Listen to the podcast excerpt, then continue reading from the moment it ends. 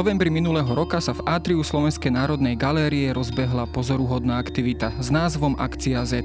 Výtvarník Marcel Malíš začal malovať autorskú repliku strateného diela a zároveň svoj nový obraz s pozmeneným názvom Vďaky zdanie československého ľudu.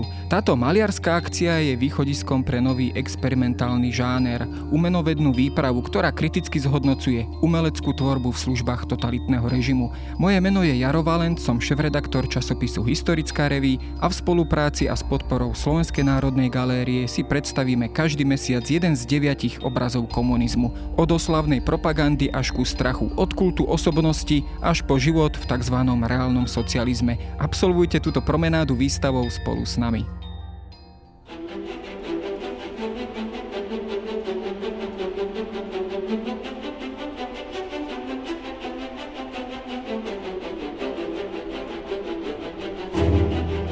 Ten obraz máme ešte stále pred očami. Vpred sa rúti lokomotíva s červenou 5 hviezdou na rozpálenom kotli.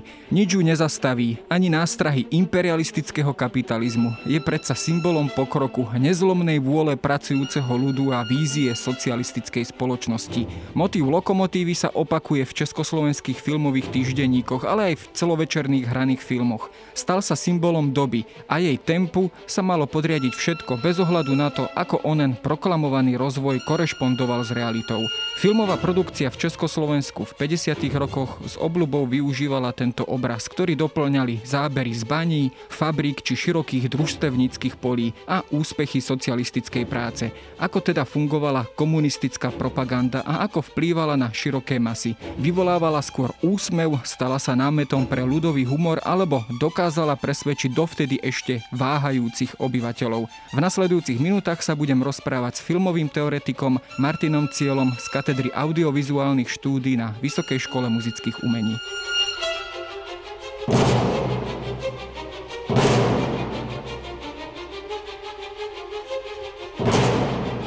Ja som v úvode teda naznačil taký ten obraz až symbol e, uháňajúcej lokomotívy a tá sa vlastne stala aj takým tým predobrazom akéhosi toho socialistického pokroku, vízie novej socialistickej spoločnosti. Bol teda tento motív naozaj hojne využívaný vo filmovej tvorbe, či už keď hovoríme o nejakých celovečerných filmoch, ale aj o tých pravidelných týždenníkoch, e, ktoré teda mali nielen informovať, ale aj propagandisticky spracovávať široké obyvateľstvo. Áno, bol to veľmi výrazný a veľmi často používaný symbol a vlastne nebol, v podstate nebol vyprázdnený, pretože to bol už Stalinov výrok, že revolúcia je lokomotíva dejín, vychádzajúci z Marxa, čiže tá revolúcia bola chápaná a následne teda v 50. rokoch sovietizácia a stalinizácia Československa bola chápaná ako nejaký pokrok, ktorý sa materializoval vyslovene železničnou, rozvojom železničnej trate, elektrifikáciou a podobne. Postupne ale sa vlastne z lokomotívy a z vlaku v Sovietskom zväze stal úplne desivý symbol e, transportov do gulagov. Čiže napríklad e, v sovietskej dizidentskej literatúre tento symbol bol vnímaný negatívne.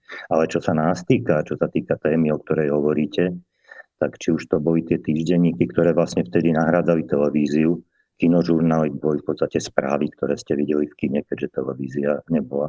Alebo aj v hraných filmoch sa táto symbolika lokomotívy používal veľmi často. Keď sa dostaneme k samotnej aj tejto filmovej propagande, alebo teda propagande, ktorá využívala film a filmovú tvorbu, dá sa povedať, že tak ako to bolo v podstate s inštaláciou komunistickej moci, ktorá bola nejakým spôsobom koordinovaná, riadená priamo z Moskvy, bolo to aj v tomto prípade v oblasti kultúry, to znamená, že tie základné vzorce, postupy boli či už prostredníctvom nejakých, nazvime to, kultúrnych poradcov, alebo aj na základe základe nejakých komisí a ustanovení priamo ako keby naočkovaná tomu Československu priamo zo Sovietskeho zväzu? Na toto sa nie jednoducho odpovedá, ale skúsim to nejak štrukturovať. Nie, neboli priamo kultúrni poradcovia, boli teda bezpečnostní poradcovia pri vnútre, ale, ale fungovalo to zhruba tak, ako hovoríte. E, existovalo zvláštne oddelenie KGB v Moskve na Lublanke, ktoré malo vyslovene na starosti po 48. tieto satelitné štáty, čiže aj Československo. A základný model bol ovládnuť tam vnútro, čiže bezpečnostný aparát akékoľvek spolky mládežnické a, a podobne a média. Čiže nielen noviny, ale aj kinematografie. A na základe toho propagandistického modelu, ktorý vychádzal teda z ideológie, ideológiu chápeme ako nejaký názor na fungovanie sveta, v tomto prípade marxisticko-leninský, to bol názor a, a propaganda vlastne má za účel tú ideológiu vsunúť do hlav všetkých poslucháčov, čitateľov, divákov. No a ten propagandistický model bol, áno, vyslovene sovietský, ktorý v podstate predali tie štáty ovládnuté sovietským zväzom, teda aj, aj Československo.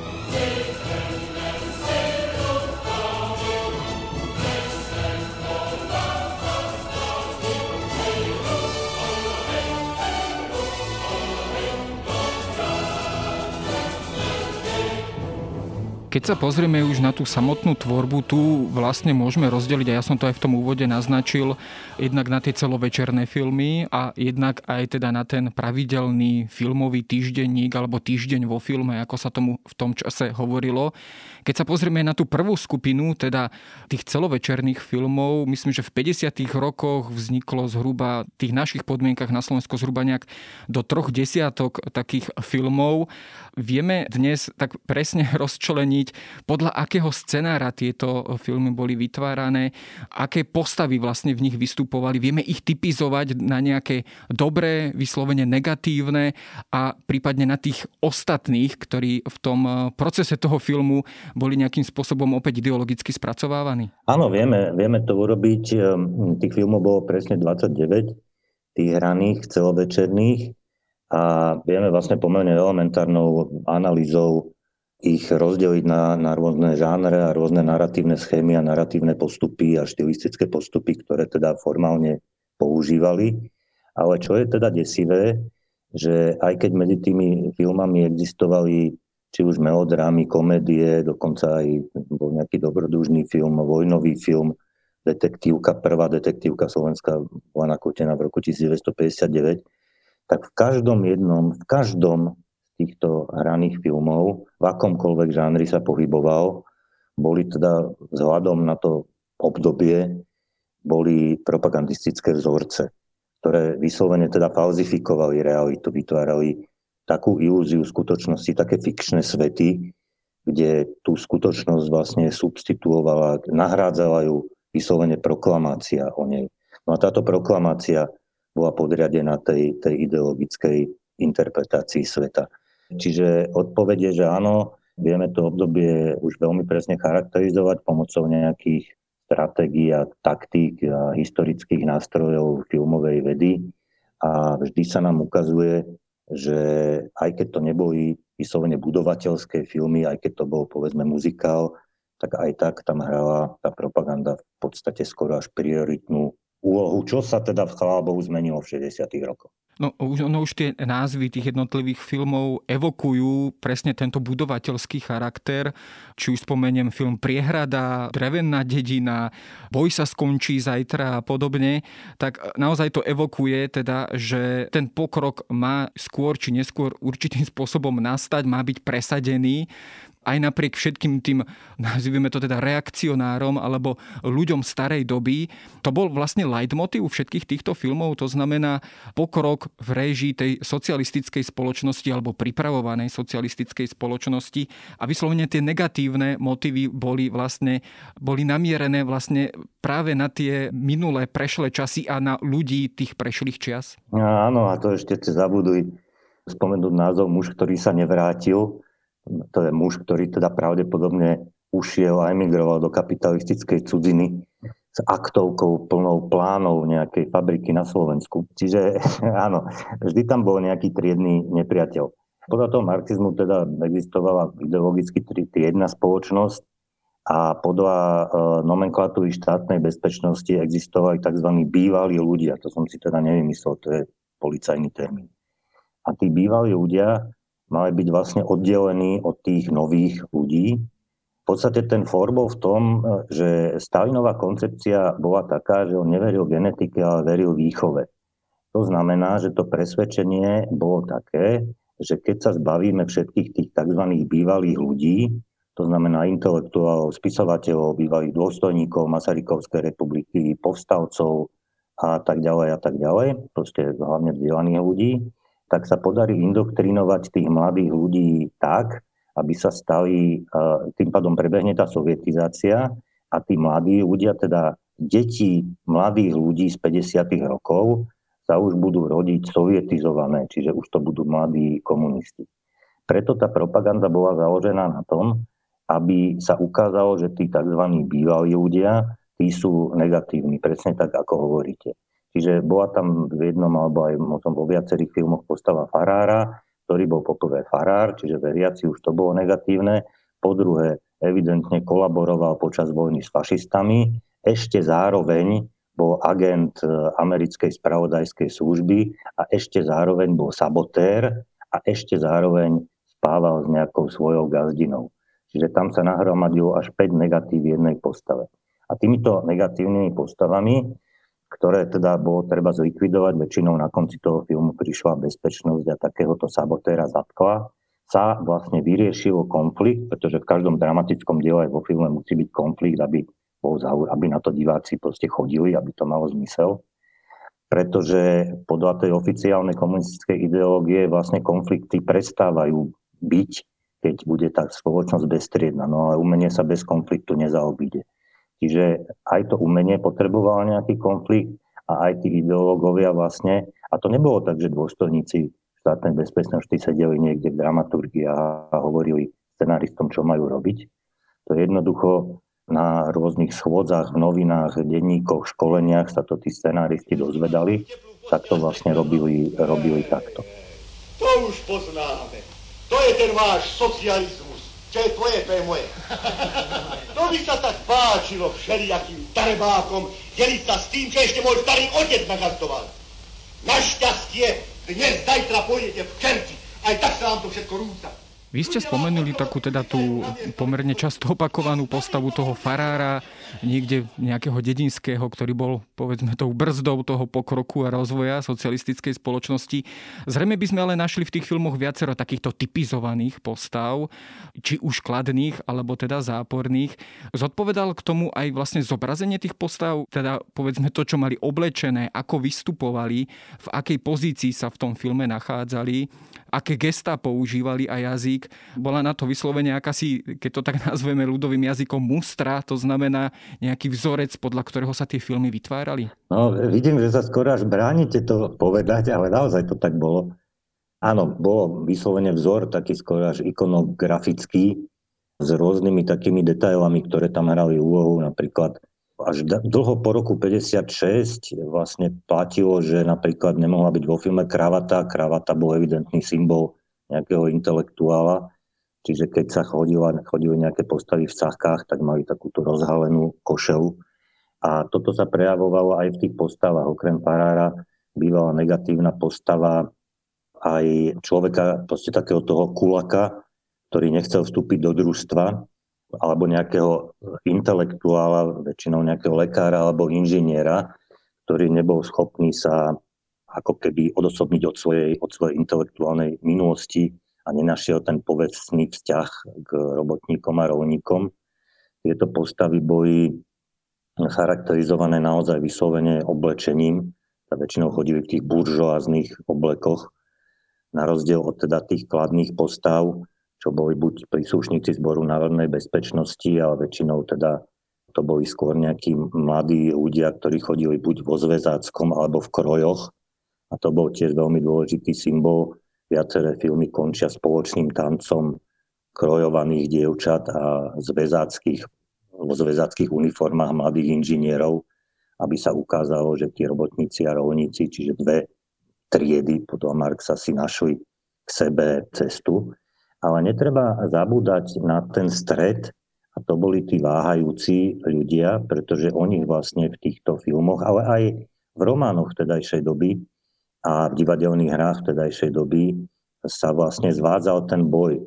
Čiže tie negatívne postavy, či už to boli kuláci, farári a rôzni sabotéri, sa snažili ako keby zabrzdiť ten pokrok a pretiahnuť na svoju stranu tú masu zatiaľ ešte podľa tej nomenklatúry vtedajšej neuvedomelých ľudí, ktorí neboli uvedomení, to znamená, že neboli ešte presvedčení o budúcnosti komunistickej. No a títo ľudia, ako v tradičnom westerne, tí mexickí dedinčania, ktorí sa zmietajú medzi teda banditmi a, a siedmými statočnými, tak tých bolo treba dostať na nejakú stranu. Samozrejme, vždy každý jeden z tých 29 filmov končil tak, že či už tá masa alebo jednotlivá váhajúca postava, niekedy stačila aj jedna, sa teda preklopila, si to uvedomila, preklopila sa na tú vážnu stranu a naozaj tomu, presne ako hovoríte, zodpovedali vyslovenia aj gesta, keď niektorá z tých postav si dala dole čiapku, hodila ju na zem a povedala, Ej, a majú tí komunisti pravdu, presvedčili ma, no vstúpim ja do toho družstva. Ale tu najsi sedliaci nepochopia ani... Pochopia. Veď nie sú prví, ktorí pochopili. Ale ich treba presvedčiť, že robia a budujú sami pre seba. Presvedčiť, presvedčiť. Áno, presvedčiť, že táto priehrada je aj tvoja priehrada. Že v tamtej fabrike vyrábajú aj pre teba. Takto hľaží rolník, ktorému pomáha elektrina, traktor, kombajn. A čím skôr pomôžeš urýchliť túto výstavbu, tým skôr uľahčíš život sebe, svojej rodine a všetkým spoluobčanom. No ono keď takto o tom rozprávate, tak ono to naozaj vyzerá, ako keby si títo váhajúci prešli akýmsi tým, tak povediac, aha efektom, alebo ako keby nejakou katarziou uvedomenia, až sa teda obrátili k tej ideológii a malo to teda ten šťastný až rozprávkový koniec, Vieme to možno takto zjednodušiť práve týmto spôsobom? To znamená, že tieto filmy celovečerné boli svojím spôsobom točené ako rozprávky, ako príbehy s dobrým koncom a s výsledkom tým teda, že zlo je potrestané a dobro odmenené? Áno, ja si dokonca myslím, že že existovala taká no, nepísaná konvencia medzi tými tvorcami a divákmi, že to budú ako rozprávku brať to moje presvedčenie nevyplýva z nejakého exaktného výskumu, pretože žiaľ Bohu, my sa nikdy už nedozvieme, ako tí ľudia to brali. Vy ste v tom úvode hovorili, že či už si z toho možno robili srandu, budem to bolo smiešné, alebo naozaj ich to indoktrinovalo tých divákov, ne, nevieme. Štátna bezpečnosť teda posielala svojich agentov do kín, existujú v archíve také správy, že ľudia sa na tom smejú a, a podobne, ale je veľmi mizivo absolútne žiadny výskum diváka sa vtedy nerobil, čiže nevieme, ako to, ako to na tých divákov vplývalo. Ale čo je rozhodne pravda, diváci teda do kina chodili, však vlastne iná zábava veľmi ani nebola, opakujem, nebola ani tá televízia, ani nič také. A tam teda povinne videli ten, ten kinožurnál a zároveň ten hraný film a ako keby hrali hru s tými tvorcami, že sa pozerajú na nejakú rozprávku s dobrým koncom inak sa to dá v podstate ťažko vysvetliť. Keď sa pozrieme na tú druhú skupinu eh, filmovej produkcie, to znamená tie filmové týždenníky, alebo teda týždenník vo filme, tie boli podobným spôsobom ladené, to znamená, že vôbec nereflektovali nejak realitu, lebo v podstate to mali byť spravodajské žurnály, ktoré mali informovať ľudí o dianí v spoločnosti, či už doma alebo v zahraničí. Vykonávali túto funkciu, teda spravodajskú, alebo naopak boli to svojím spôsobom opäť nejaké ďalšie rozprávky? No, tu sa nedá byť až tak kritický vlastne. Oni vykonávali aj tú spravodajskú funkciu určite, oni tú e, realitu vlastne len v úvodzovkách nejakým spôsobom posúvali. Ale tú základnú spravodajskú informáciu to teda rozhodne malo. Predsa len aj v tom najhoršom období toho pokusu o socializmu, za to najhoršie obdobie u nás boli 50. roky práve, tak aj v tom najhoršom období tí dokumentaristi mali nejaké uvedomenie si svojej elementárnej profesie a elementárnej cti. Čiže taký ten veľmi pochybný a absurdný koncept sovietizácie a urobiť teda z toho človeka homo sovietikus, ako chceli aj v Československu, tak o ten sa snažil aj ten dokument, ale ani zďaleka nie až v takej miere ako ten hraný film. Predsa len tie kinožurnály, čiže tie správy, tie filmové týždenníky, mali nejakú štruktúru, kde bolo nejaké, oni to volali teda kapitalistické zahraničie, Čiže tam bol nejaký, keď bol teda vo Francúzsku nejaký pretek Formule 1, tak to tam teda predsa len bolo. Potom tam bola tzv. spriateľená cudzina, čiže vždy nejaký oslavný šot spravodajský zo Sovietskeho zväzu. potom tam bolo niečo o armáde, niečo o rolníkoch, robotníkoch. Vždy to bolo nejakým spôsobom skreslené, ale keďže to bolo spravodajstvo, použijeme to slovo, tak nikdy to nebolo vyslovene vymyslené. Robilo sa to takým spôsobom, že tam bol teda vždy komentár mimo obraz. A ten komentár mimo obraz, na rozdiel teda toho obrazu, ktorý bol na tú dobu naozaj kvalitný, zaujímavo nastrihaný, štilisticky veľmi pekne urobený, tak ten komentár mimo obraz bol vyslovene ideologický a veľmi tvrdo ideologicky. Dokonca až tak tvrdo, že, že doslova vyžadoval tresty smrti pre tzv. E, zradcov socializmu a podobne.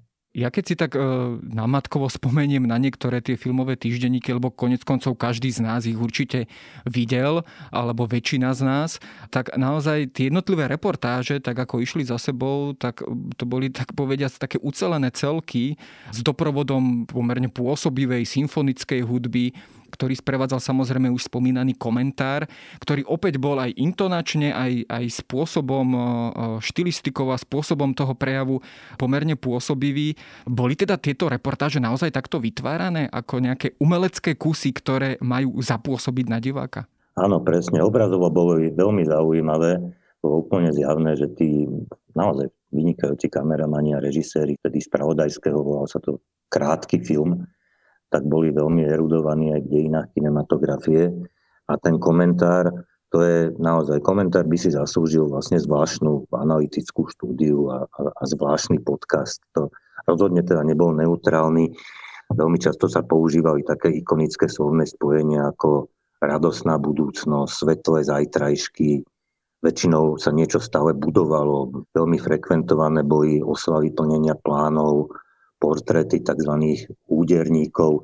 Ten komentátor zvyšoval hlas do takého príznačného, jasavého, optimistického tónu, potom stišoval hlas, keď hovoril o niečom reakčnom, o tom hovoril nenávisne a pohrdane. V prípade toho tzv. starého, ten život vykoristovaných robotníkov a podobne používal nejaké teplé tóny, plné súcitu. Čiže tie audiovizuálne obrazy vlastne vďaka tomu nereprezentovali úplne realitu. To je taká zvláštna vec na tom filme, že film dokáže rozprávať iba prostredníctvom vecí, o ktorých hovorí. Na rozdiel povedzme od literatúry. Film, keď hovorí o psovi, proste musí tam toho psa ukázať alebo nejakým spôsobom ho metaforizuje z toho kontextu, alebo ho metaforizuje a symbolizuje pomocou komentáru. Čiže preto ten komentár bol veľmi dôležitý. Tento spôsob s tou verbálnou zložkou v komentári bol teda prevzatý do rozhlasu, kde fungovalo už, roku, už od roku 1948 a v podstate sa veľmi, veľmi osvedčil.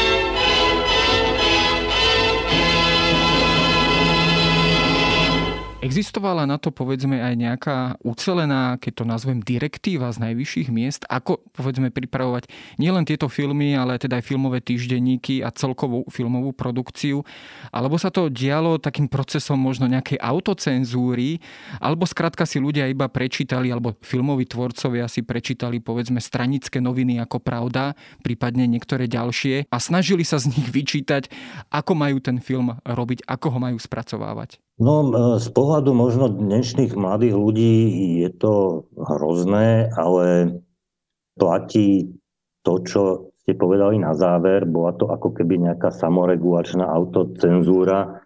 Napadol ma taký smutný vtip k tomu, že vo výtvarnom umení sa, v oblasti výtvarného umenia bol veľmi populárny. Naturalista maluje, čo vidí, expresionista, čo cíti a socialistický realista maluje to, čo mu povedia ale naozaj mu to, mu to nehovorili priamo. Boli tam dramaturgovia, ktorí neustále museli chodiť na nejaké školenia. Povinne sa tam čítala pravda a rudé právo. Čiže to, čo tá ideologická komisia v podstate vymyslela, alebo cenzúra, ktorá vlastne neexistovala, ale reálne existovala, tak to existovalo v podstate vo vyhláseniach zjazdov. To znamená, že bolo uznesenie nejakého zjazdu, tam bola časť o umení, povedzme o médiách, bol tam taký náznak, ako to robiť. Boli ľudia, ktorí to odmietli robiť Čiže ich deti naozaj nezobrali na školy, oni stratili prácu, išli robiť manuálne, prípadne ich zatvorili do väzenia. Boli ľudia, ktorí tým ako keby súhlasili a hrali túto hru a boli ľudia, ktorí to robili vyslovene proaktívne. Čiže ešte v podstate viac a ešte angažovanejšie, ako im naznacovali tieto výsledky tých komunistických zjazdov. Nebolo to naozaj priamo tak, že by dostali tí redaktori na papieri napísané, čo majú robiť. To sa nikdy nedokázalo, aspoň teda tí filmoví historici, myslím, o tom nevedia, že by to bolo priamo takto natvrdo. No vy ste tiež už naznačili, že v tých 60. rokoch sa predsa len tá filmová tvorba v Československu už zmenila a konec koncov počas 60. rokov sa natočili naozaj veľmi kvalitné filmy, ktoré radi pozerávame dodnes. Zmenili na tomto alebo v tomto prístupe teda niečo tie politické okolnosti, predovšetkým keď spomenieme rok 1956, samozrejme ten slávny 20. zjazd a odsúdenie kultu osobnosti Jozifa Stalina. Reflektoval teda film aj na tieto politické zmeny a už povedzme koncom 50. rokov sa e, v niečo, niečo v tom prístupe začalo meniť? Áno, v 56. sa zmenilo úplne všetko. Vďaka tomu povestnému Chruščovomu prejavu, ktorý vlastne unikol v podstate veľmi zložito cez tú polskú kontraspionáža Mossad až do Spojených štátov, No ale nehľadať na to unikol ten Chruščov prejav a tá kritika toho kultu osobností sa vlastne postupne veľmi síce opatrne začala prejavovať aj v tých československých vládnych štruktúrach, ale tam samozrejme pomaly a opatrne, ale umelci, ktorí sú v tomto oveľa akčnejší, múdrejší, šikovnejší, inteligentnejší ako akýkoľvek politik, tak títo rozbehli vlastne veľmi rýchlo. Okamžite po 56 vlastne reagovali na politickú situáciu. Samozrejme film trošku, tam to trvalo dlhšie, pretože film má veľmi náročnú časovú výrobnú kapacitu, ale aj tie filmy sa začali meniť už, už po roku 1956. Čiže nie po smrti Stalina po 53., ale až po 56., keď vlastne Chruščov odali už časti tie hrôzy, ktoré sa za Stalina diali. Tento tzv. odmek, táto destalinizácia Samozrejme netrvala až tak veľmi dlho, trvala v podstate do augusta 1968 a do teda okupácie tými tankovými divíziami. Ale tí historici, ja teda nie som historik, ja som teoretik filmu, ale všetci moji kolegovia vlastne, čo majú aj nejaký kontakt s tými filmármi, hovoria, že to vlastne pre tú československú kinematografiu bolo vlastne najkrajšie obdobie do roku 1989 a som rád, že to pripúšťate aj vy, ktorí sám hovoríte, že tie filmy 60. rokov to sú práve tie filmy, ktoré si ešte aj dnes veľmi radi pozrieme. Keď sa pozrieme povedzme, na ten filmový týždenník a spomenuli sme samozrejme tú zásadnú udalosť, teda rok 1968 a okupácia Československa, tak aj ten filmový týždenník to v podstate zaznamenal tým spôsobom, že sa opäť vrátil do tých starých kolají z 50. rokov.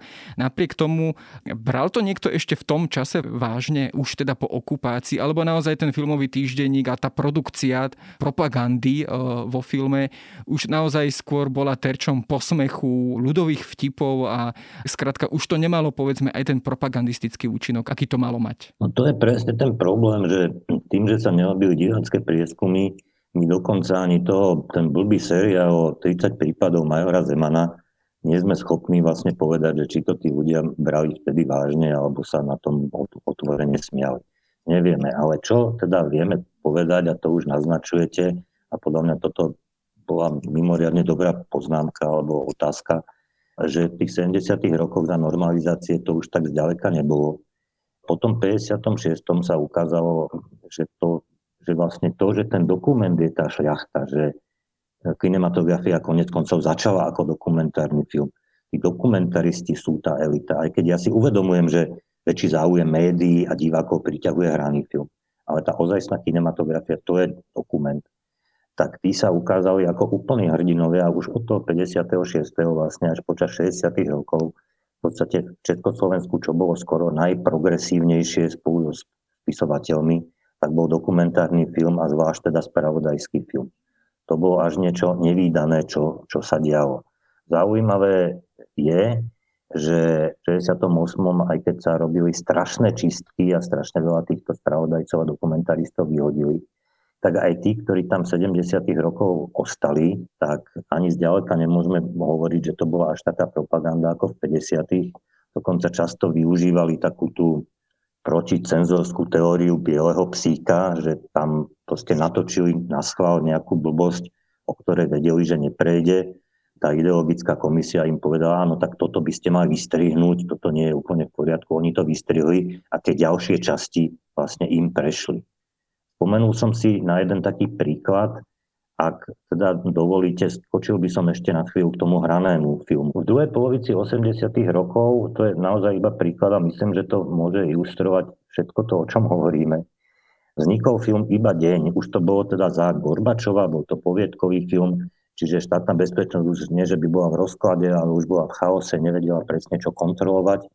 A tam e, zaznie jedna veta, hlavná postava muzikant, ide von na ulicu z domu, kde býva so svojou babkou a babka na neho kričí zober si dážnik, na Viedni hlásili, že bude pršať. No a toto vlastne napríklad terajší naši študenti na našej katedre v podstate ani akokoľvek sú mimoriadne inteligentní, a to sú, tak toto nevedia pochopiť, že prečo v 87. ľudia pri premietaní tohoto filmu pri tejto vete naozaj vstávali a tlieskali.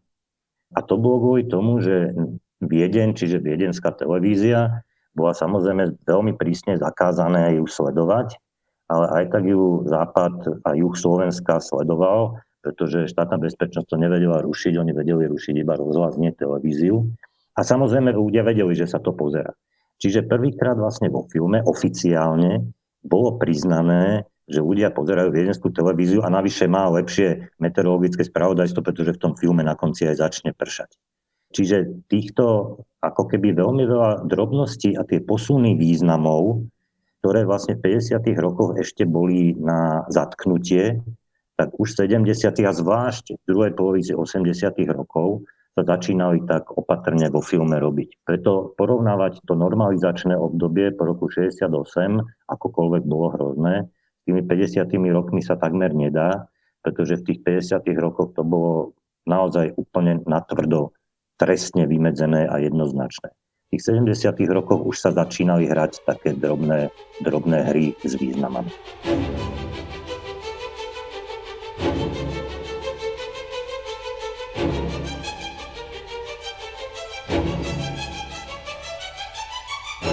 Uháňajúca lokomotíva bola nielen motivom vládnej komunistickej propagandy, ale mala sa stať aj symbolom prerodu spoločnosti do novej socialistickej fázy.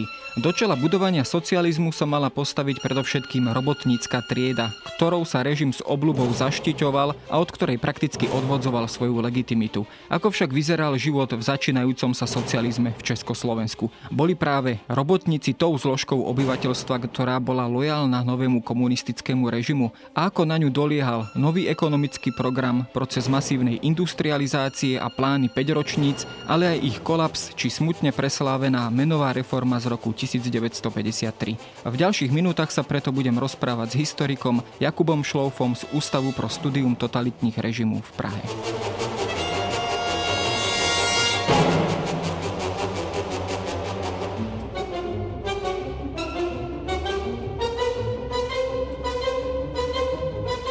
Ako som naznačil, práve robotnícka trieda bola práve tou nositeľkou jednak revolúcie, socialistické revolúcie. Bola to zároveň spoločenská skupina, ktorou sa viac menej zaštiťoval aj komunistický režim alebo odvodzoval legitimitu práve od tejto robotníckej triedy. Vieme teda naozaj konštatovať, že tieto predstavy tento komunistický režim aj z pohľadu tejto robotníckej triedy, či už v Čechách alebo aj na Slovensku, aj istým spôsobom naplňoval, alebo ten vzťah postupne sa komplikoval s pribúdajúcimi rokmi, najmä teda začiatkom 50. rokov. Již před únorem 1948 eh, nebyl vztah průmyslového dělnictva a komunistické strany jednoduchý. V roce 1947 se konaly volby do závodních rad, ve kterých se komunisté pokoušeli prosazovat jednotné kandidátky, to ještě před únorem 1948, jednotné kandidátky revolučního odborového hnutí. Ty eh, kandidátky právě sestavovaly závodní organizace ROH v jednotlivých podnicích a proti těmto jednotným kandidátkám zpravidla hlasovaly eh, koalice tamních zaměstnanců národně socialistických a sociálně demokratických.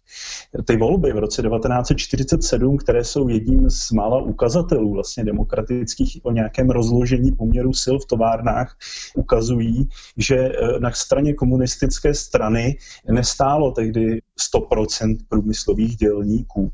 Ve většině průmy, velkých průmyslových závodů, zejména těch eh, přesahujících svým počtem zaměstnanců tisíc nebo pět tisíc pracovníků, se v prvním kole volby nepodařilo pro ty kandidátky sehnat dostatečnou většinu. Takže bojkot těch demokratických levicových stran byl v těch eh, vlastně významný a úspěšný. To se stalo na jaře 1947. V únoru 1948 z optického pohledu velká část průmyslových dělníků podpořila únorový převrat a účastnila se generální stávky a manifestací v pražských ulicích.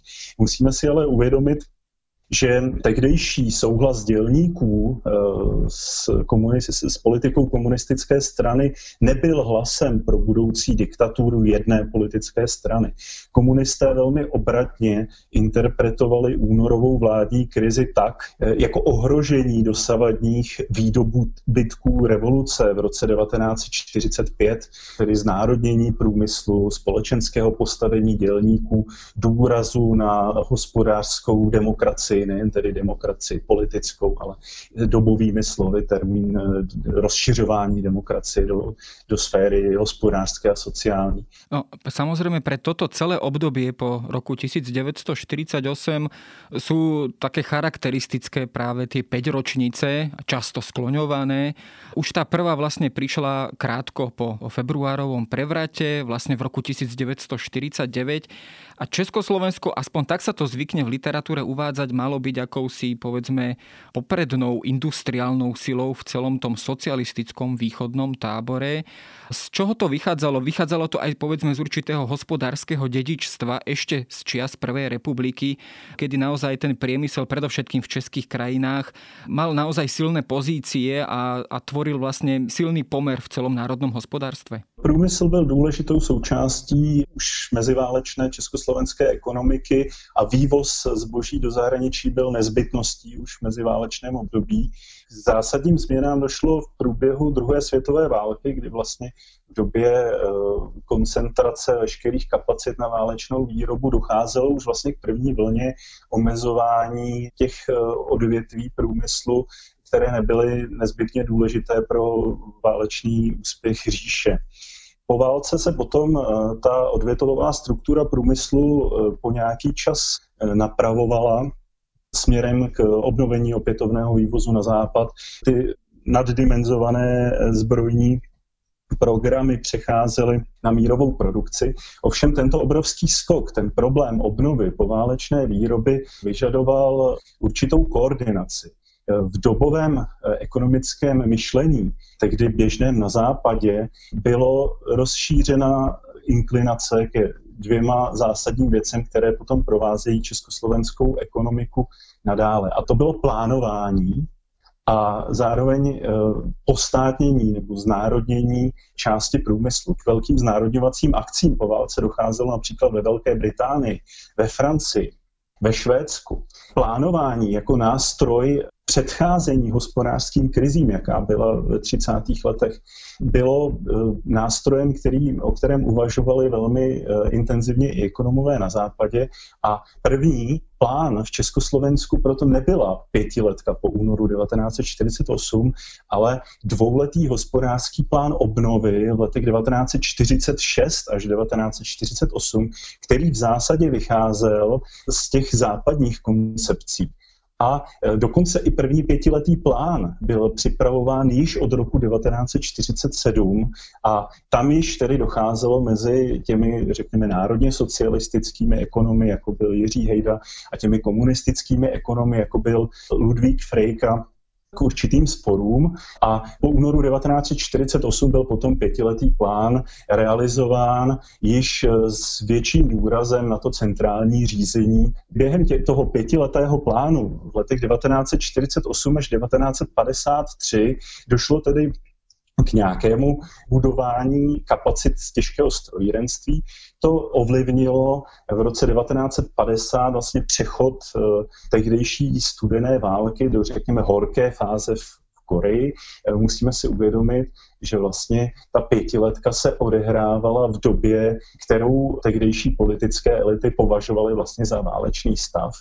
A proto se také obrovské části tehdejších investic a vůbec ta, ta, ten důraz na těžký průmysl orientoval na zbrojní výrobu práve teda táto masívna priemyselná, častokrát teda aj zbrojárenská výroba si vyžiadala aj teda určité personálne náklady samozrejme. Častokrát sa v tejto súvislosti spomínajú všetky tie socialistické súťaže, súťaže úderníkov, stachanovcov a tak ďalej. Čo to ale, keď si to e, prevedieme na ten konkrétny život týchto pracujúcich, čo to konkrétne znamenalo? Znamenalo to zvýšenie, zásadné zvýšenie tých noriem, ďaleko väčšie pracovné nasadenie a vlastne využívanie celej tejto spoločenskej skupiny práve pre tieto priemyselné ciele? A ako sa to vlastne prejavovalo v ich pracovnom a každodennom živote? Musíme si tady uvědomit, že v únoru 1948 komunistická strana vlastně zdědila fenomén neuvěřitelně vlivného, poměrně samostatného hnutí průmyslových dělníků, kteří znali svoji hodnotu pro obnovu válku poškozeného národního hospodářství a nebyli ochotní se až tak příliš předřít. Panovala obrovská fluktuace, velké absence na pracovištích. Zároveň si musíme uvědomit, že díky politickému vlivu dělníků vlastně neexistovaly nástroje na regulaci jejich výkonnosti. Po roce 1948 proto komunistická strana postupně zavádí nástroje, kterými zefektivňuje pracovní tempo dělníků. Takzvané zpřísňování pracovních norem, spevňování norem, eh, ve kterých vlastně byly zaváděny standardy toho, co všechno má dělník na konkrétní pozici za určitý tou časovou jednotku vyrobit a podle toho byly potom dělníci oceňováni. Politický význam dělníků také již od roku 1945 směřoval k tomu, že se jim dařilo dynamicky zvyšovat eh, své mzdy. Ještě v tom předúnorovém období proto musely být eh, vlastně státem ty mzdy zmraženy a po únoru 1948 potom eh, dochází právě k jejich regulaci prostřednictvím toho spevňování norem, což vyvolávalo u dělníků značnou nevůli. Do toho přichází ještě po sovětském vzoru mobilizace k práci prostřednictvím soutěží a právě toho údernického hnutí, o kterém jste mluvil. To má svůj základ také již po válečném období, kdy za přítomnosti hudby a slavnostních nástupů nastupovali zaměstnanci k odklízení trosek z náletů a již v roce 1946, tedy ještě za demokratických poměrů, komunistická strana velmi účelně při volbách, parlamentních volbách agitovala prací. Agitace prací je prostě politický nástroj, který byl jedním z pilířů úspěchu komunistické strany před únorem 1948 toto soutěžení a tato iniciativa z dola, ta snaha mobilizovat eh, vlastně výkon prostřednictvím osobního nasazení, obětování se pro kolektiv, potom po únoru 1948 devalvovala některé eh, stále nástroje. Nemůžete po dlouhou dobu udržovat efektivitu práce prostřednictvím nadšení. To prostě není, není v žádném systému možné. A protože komunistická strana vlastně toto nadšení po dělnících setrvalé vlastně jako systémové řešení požadovala, tak eh, to vedlo k velkému odporu. Nositelé vyznamenání za zásluhy o výstavbu, vedoucí úderek, soudruzi Smrš a Rys se svými skupinami se zavázali, že budou dnes pracovat na 230 ale keď sa pozrieme aj na práve ten aspekt, ktorý ste naznačil, to znamená, že táto priemyselná výroba sa často diala na úkor povedzme toho spotrebného tovaru, ktorého sa vlastne populácii nedostávalo. Ešte možno viac sa tento problém prehlbil vlastne v roku 1953 po menovej reforme, kedy vlastne aj tie úspory v dôsledku tejto reformy, ktoré ľudia mali, z veľkej časti o nej prichádzali. Čo konkrétne táto reforma priniesla, čo znamenala aj pre toto radové robotnícke obyvateľstvo a vyvolala odpor a povedzme aj nejaké štrajky po celej republike? Měnová reforma byla politickou chybou zejména z toho důvodu, že vlastně stála na bezstřídním půdorysu. Ona postihovala ve stejné míře komunisty, a opory e, dosavadního režimu, to znamená, mezi které patřilo zejména průmyslové dělnictvo. A e, dokonce se dá říct, že průmyslové dělníky postihovala více než ostatní obyvatelstvo, protože e, průmysloví dělníci se v realitě přetrvávajícího vázaného trhu z období války přežíval systém eh, přídělových lístků, eh, díky kterému bylo obyvatelstvo zásobeno za přijatelné ceny nedostatkovými potravinami a textilem a dalšími věcmi. A těžce pracující dělníci měli eh, již od po celé poválečné období přídavkové lístky pro těžce pracující. Z toho důvodu vlastně měnová reforma nebyla pouze devalvací měny, to bylo vlastně jenom vedlejší opatření. Její smysl byl, že bude zrušen lístkový systém. A na zrušení lístkového systému paradoxně prodělávaly dosavadní opory toho systému politického, protože oni byli vlastně tou komunistickou stranou sociálně zvýhodňováni prostřednictvím vyšších přídělů. A takže měnová reforma, nebo ten komplex opatření, kterým označujeme měnovou, za měnovou reformu, vlastně postihla především a v převážné míře opory toho systému politického. Proto v pondělí, první den po jejím vyhlášení, pondělí 1. června 1953, při raných eh, směnách průmyslových závodech přestaly pracovat téměř všechny továrny v republice.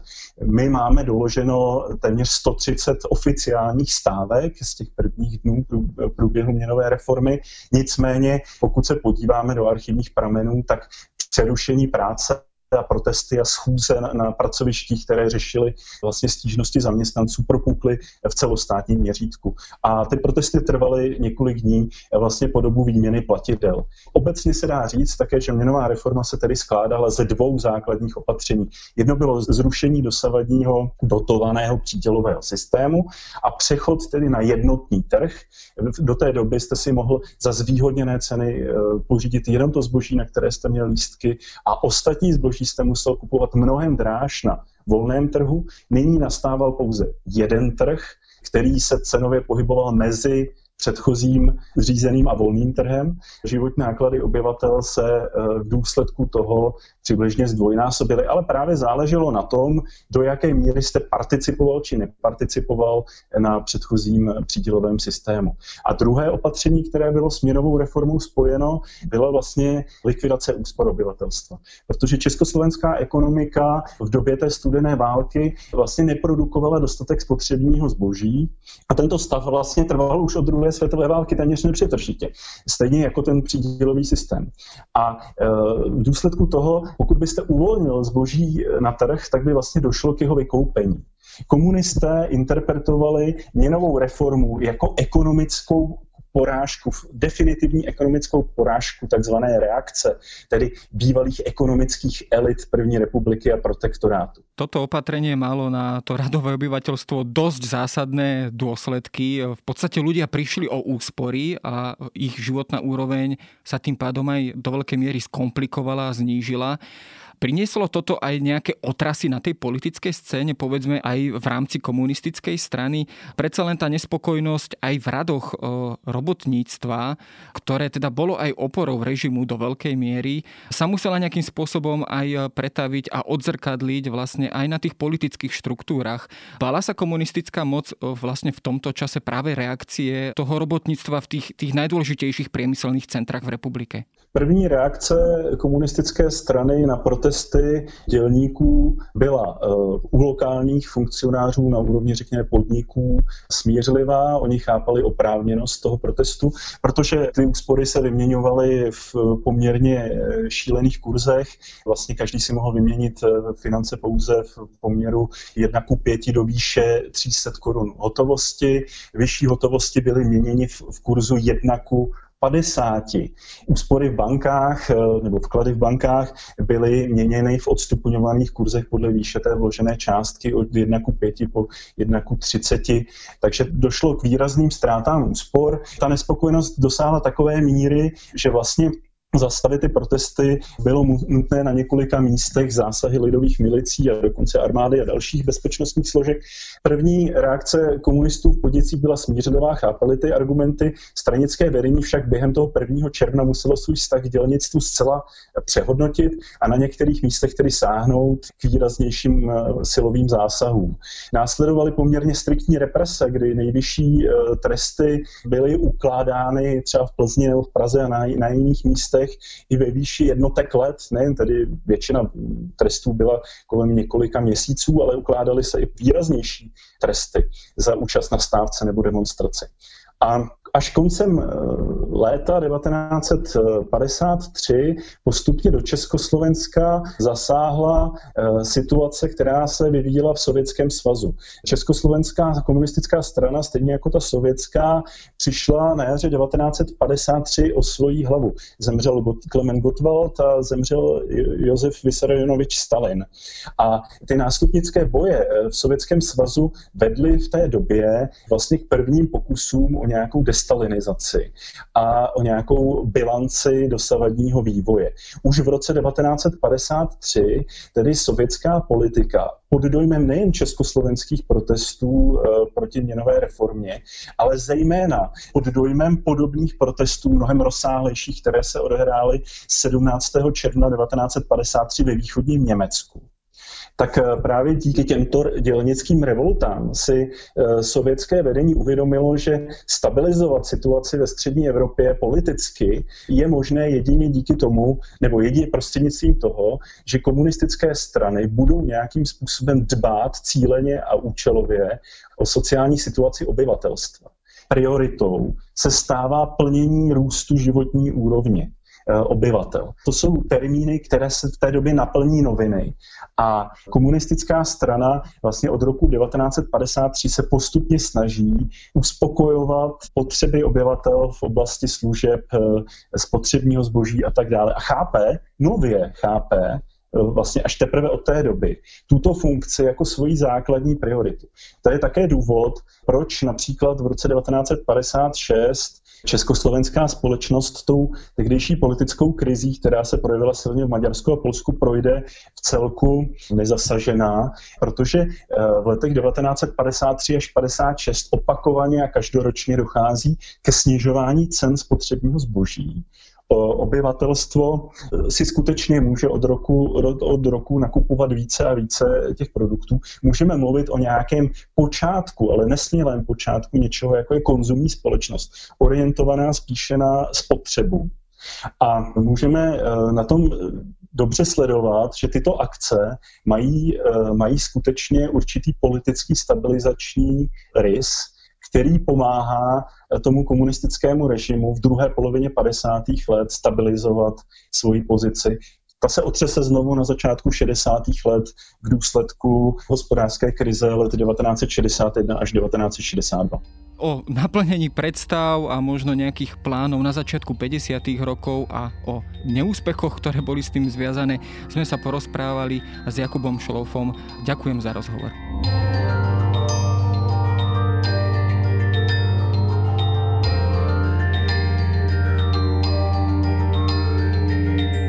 To je na dnes všetko. Počúvali ste Dejiny, týždenný podcast denníka SME a historickej reví. Podcast Dejiny vychádza každý týždeň v nedelu. Prihláste sa na jeho odoberanie vo svojej podcastovej mobilnej aplikácii na platformách Google Podcasty, Apple Podcasty alebo v službe Spotify.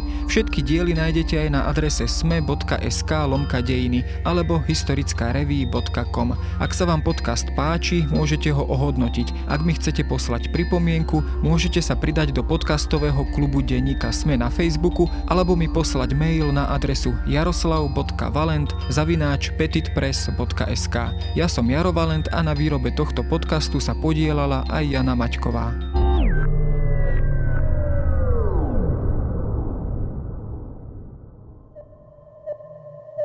Porozumieť peniazom, súkromným či verejným, nie je ľahké.